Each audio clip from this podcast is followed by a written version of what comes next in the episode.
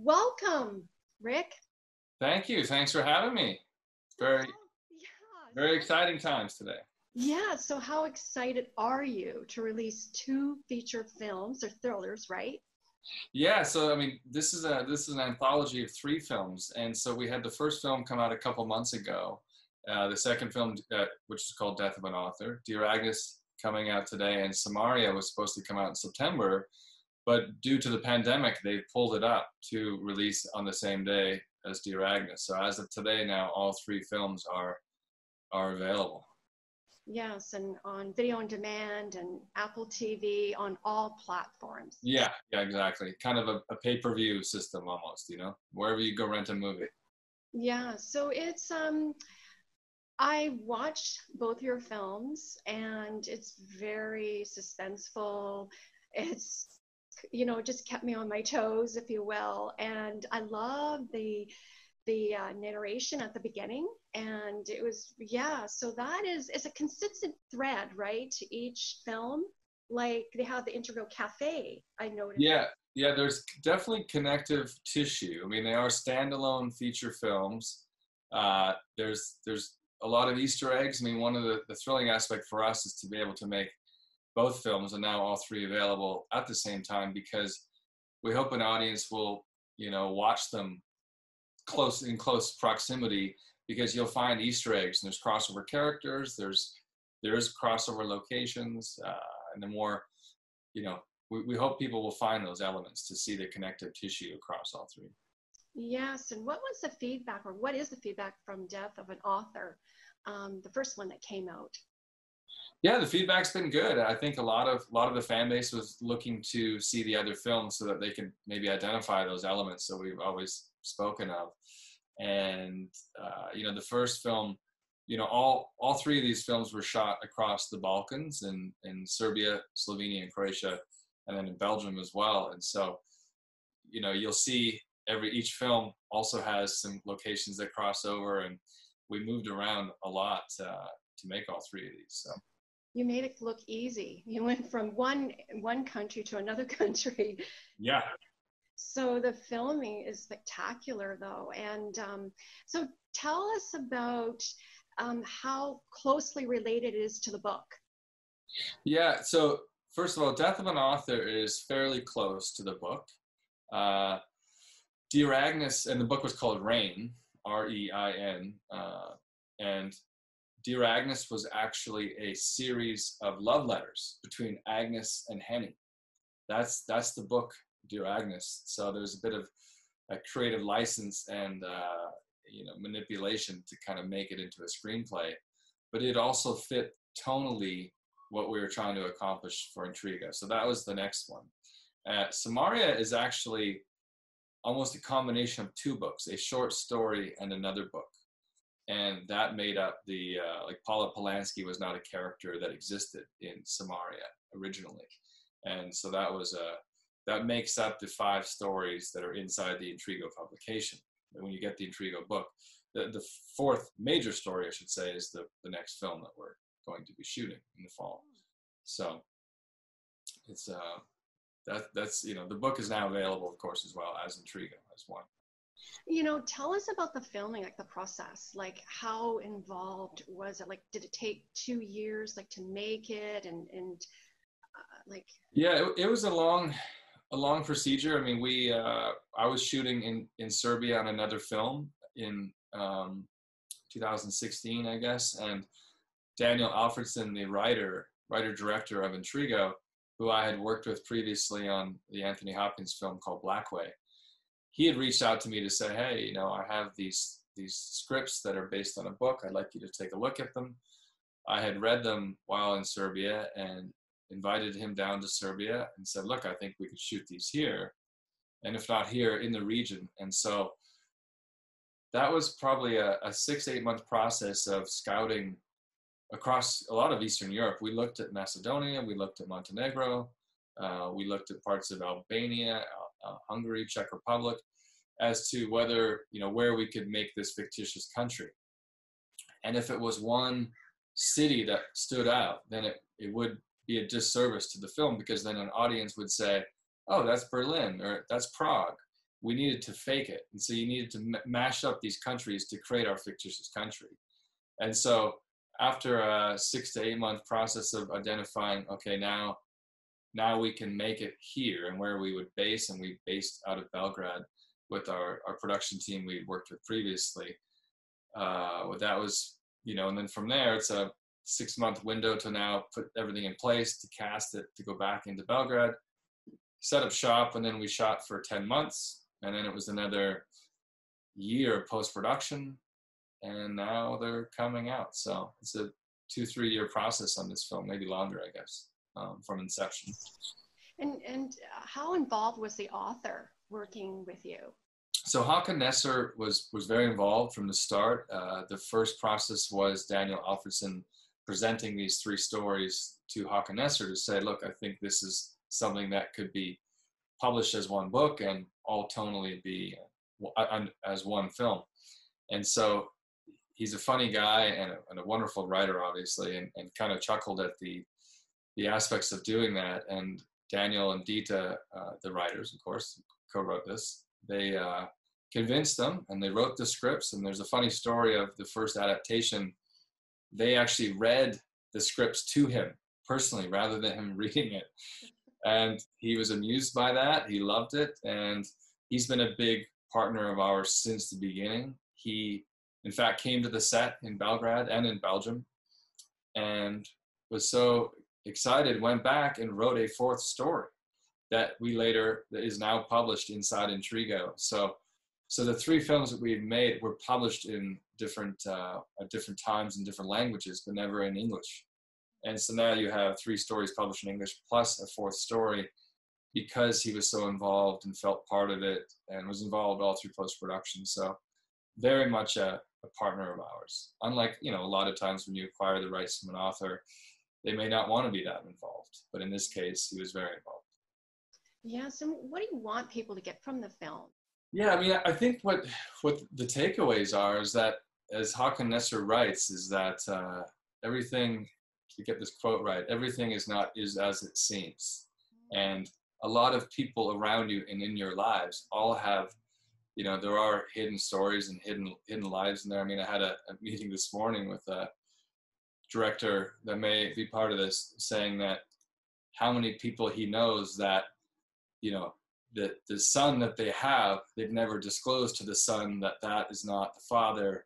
And all these interwoven family secrets and mysteries that they are all around us and that never to not uh, turn you know turn your back to that stuff. And so in these films is that you start to learn that you can't trust where that character is going in their arc. You can't trust the storyline because you're waiting for that twist to come about with it and uh, you'll see that you know obviously as you see all three films that's a theme across all three. Yes and rick how do you maintain your stamina? How do you producing in general or during a lockdown? Uh, in general like i mean how do you you know maintain a healthy lifestyle? Well you know from a business standpoint i i'm motivated and inspired by logistical challenges and and uh, complexities I find that when you make a film that is, uh, you know, let's call it a simple production in one location and four or five actors, after doing something like Intrigo, I started to really identify that because of how complex that was and a massive undertaking, is that personally that's something uh, that I like that inspires me every day is to come up with new initiatives and new ways to innovate in this industry. Uh, from a health perspective, I mean, I, I think like a lot of us, you know, as filmmakers, you're doing 18 hours a day. I play hockey three times a week. I train six days a week.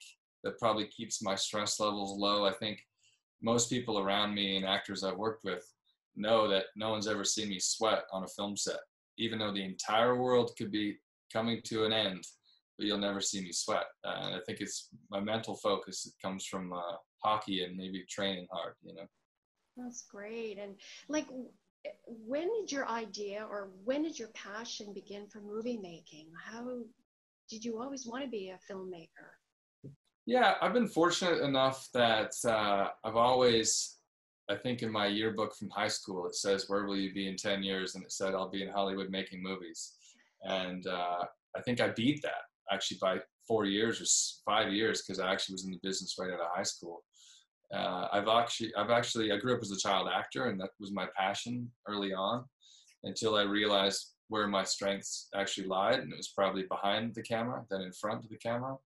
And I've always liked working with people, and you know, a very goal-oriented person as well. So when you go to make a film, you have your script, and that's all you have, and you're going to have to add a hundred ingredients to it, meaning your crew, and you're going to have to add 20 cast members who you don't know who they are. You're going to meet everybody for the first time. You tell this story, you take it through post, and you take it to the market, and it's done. That's like you you've actually nailed the goal, and you're on to the next project. And so there's something that's always kind of been inside me, I think, about setting a, a goal like that, and you can accomplish it and move on, and you continuously do that. So it's always motivating in life to to continue that. I think I've always wanted to be a filmmaker from the beginning for that reason, I think. Wow. Who influenced you? W- were you any any influences for you, like any role models? Yeah, I mean, I think I had a lot of, um, you know, I, I, grew up in a small town in Canada, and uh, I was always, you know, I, I had work ethic that was instilled in me very young by my father, and I think you combine that with whether it be technology. We had a film program in our high school that was a late entry into the school system to get a film program. And so nobody really knew how to work the equipment. And uh, I, I, ran with it and just started making short films and seeing the medium that that you could use. I always, you know, say that in this business, we have the ability to make the biggest impact on the most amount of people in the world in, in pop culture ultimately. It's harder to impact a grander scale of people if you're you don't have that outlet and that this medium of filmmaking ultimately. So I recognize that early that a camera can tell a story and that story can translate in Uruguay or Indonesia or, or Russia. Uh, so combining that with initially doing stage work as an actor, I was a huge fan of a lot of the old classic actors. Like I was a big Charlie Chaplin fan. And so that nostalgia of storytelling combined with the medium that I now can control, whether anybody sees your movie or not is a different story. But I think that was, um, you know, and I've had a few teachers along the way that that constantly encouraged this process, even though it was it was new and unique to that area to have a filmmaker. I mean, it was never something like you're going to go off to Hollywood and be successful, and it was never. It was still the doctor, lawyer, maybe be a dentist, it was so foreign to have this ability. And even this you know we're talking years ago before canada really had a thriving film business. It was not something where now if you grow up in that small town i talk to kids in that region saying go to vancouver you know go to toronto. You're, there's a thriving business there. You, you can do it no problem. You know whereas when i came through there there was this tiny little show that had just started shooting there called x files and that's what launched the vancouver industry basically. So there wasn't the opportunity back then. It was definitely foreign, um, but uh, if you, you know, the work ethic and the drive is certainly something that pushed me along the way. Well, you are a role model for many, and oh, very kind of you. Yes, and and what is next for you, Rick? I mean, with COVID nineteen, um, what's what's um... Well, we're we're very much keeping our finger on the pulse. We've been doing a lot of interviews globally to to really figure out what is the next chapter of filmmaking. And the film industry won't look the same, much like the rest of the world and a lot of different industries. And so we've been exploring how do you go into production? When do you go into production? What, what types of films will we be making, both from a storyline perspective and a logistical perspective? You're not, if anyone's out there developing a pandemic movie or a pandemic series, because they were, and their people are, but no one's going to want to see that because we're living that. So it's got to be escapism. You're going to see a resurgence of comedies and 80s John Hughes comedies and period pieces. Those are those are subject matters that we all need to be making. Um, how do we make them? You obviously, I'm sure you're like the headlines. Gatherings of 50 or more is probably going to be the most difficult. So you're not making House of Cards. You're not making the Avengers movies. Those are not happening soon. And so, you know, we're we're working out a model that all can be done uh, both with smaller groups, smaller cast, and maybe this is a resurgence of the independent filmmaking spirit because it requires innovation and it requires us to rethink the unnecessary excess on a film set.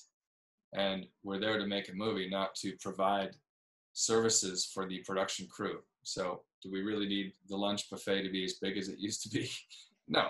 Um, so, I think you're going to see, you know, this will be a massive wave of innovation in our business, uh, how to come out of it and and make you know different films in a different way in a different fashion.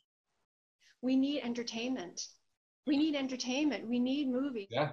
to escape and and you know changes and and you are a role model you're inspiring. So there there is a way um, well, one of the things with our business that's always been interesting is the entertainment business has always been recession proof right you hit a recession people can't go on vacation, but they'll take the family and they'll go to the movie theater once a month and they'll buy popcorn and make an outing for the family. So we can be recession proof.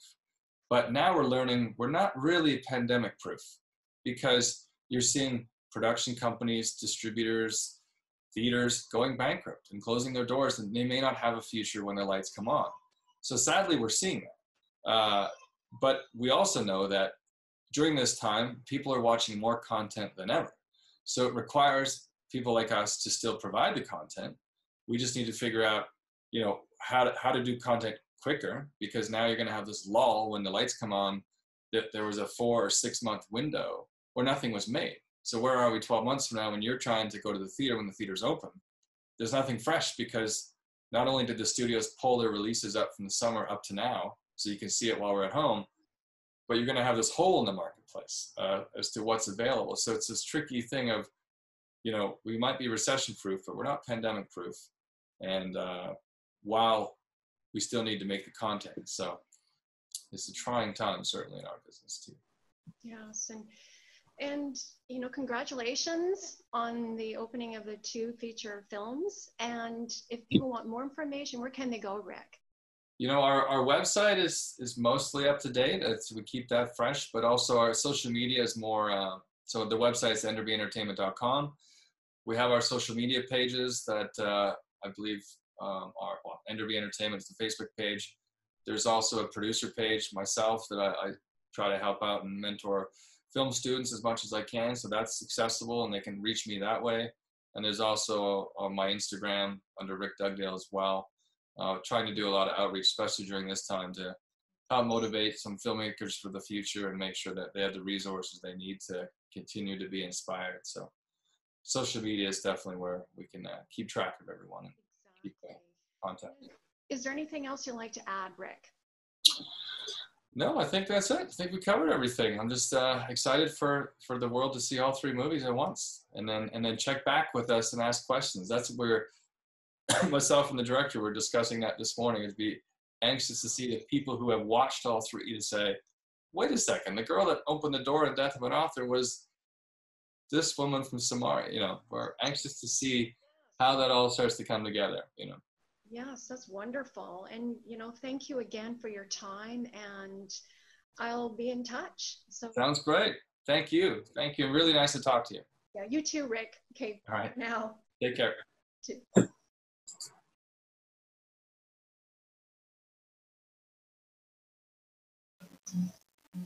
Thanks for listening. This is Christine Blanchette, and you are listening to the Run With It podcast. And I have a show called Run With It. For sponsorship opportunities, just go to my website at runwithit.ca. And thanks for listening. See you next time.